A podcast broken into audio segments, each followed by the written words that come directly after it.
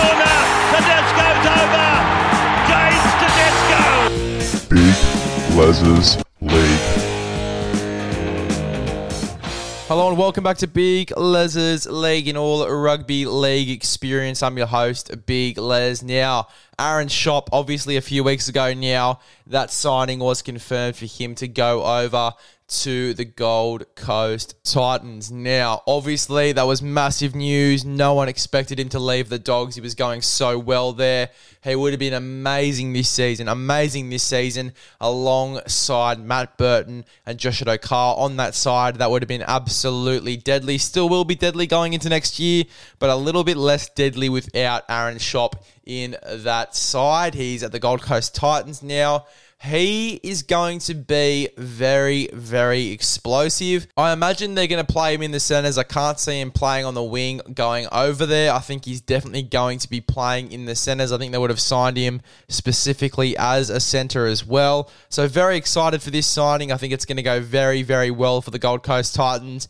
They could arguably, you could say that the Gold Coast Titans have one of the better center pairings going into 2023. I mean, Brian Kelly, who was just an absolute freak on the right, and Aaron Schoupp, most likely probably going to be playing on the left side. So, very, very, very dangerous center pairing there going into 2023 for the Gold Coast Titans.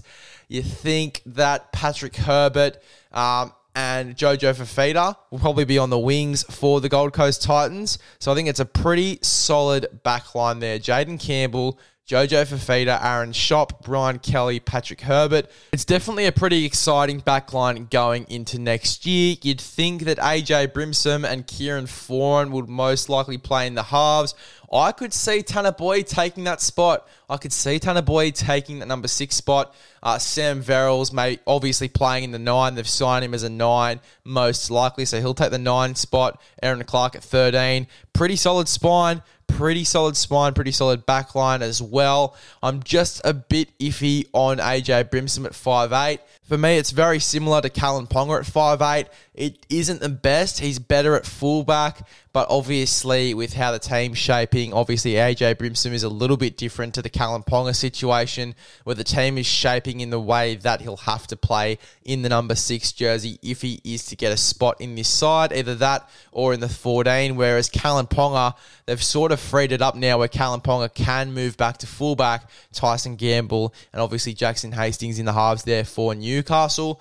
But going back to the Gold Coast Titans, a very, very dangerous looking side going into next year. A very explosive side, more of a running side than a kicking side for me, especially the halves in Kieran Foran and AJ Brimson. AJ Brimson, more of a running 5'8. Kieran Foran, I'd regard him as a running 5'8 as well, but he's going to have to mold himself into a very structured Mitchell Pearce, Cooper Cronk like halfback. Uh, Mitchell Pearce in the sense of obviously most recent Mitchell Pearce, the more structured, uh, aged, experienced Mitchell Pearce, Kieran Foran. I think he's going to have to mold himself into that player if the Titans are to have any success going into next year. But back on the back line, I mean, that is pretty darn impressive, and it's a really exciting back line going into next year. One.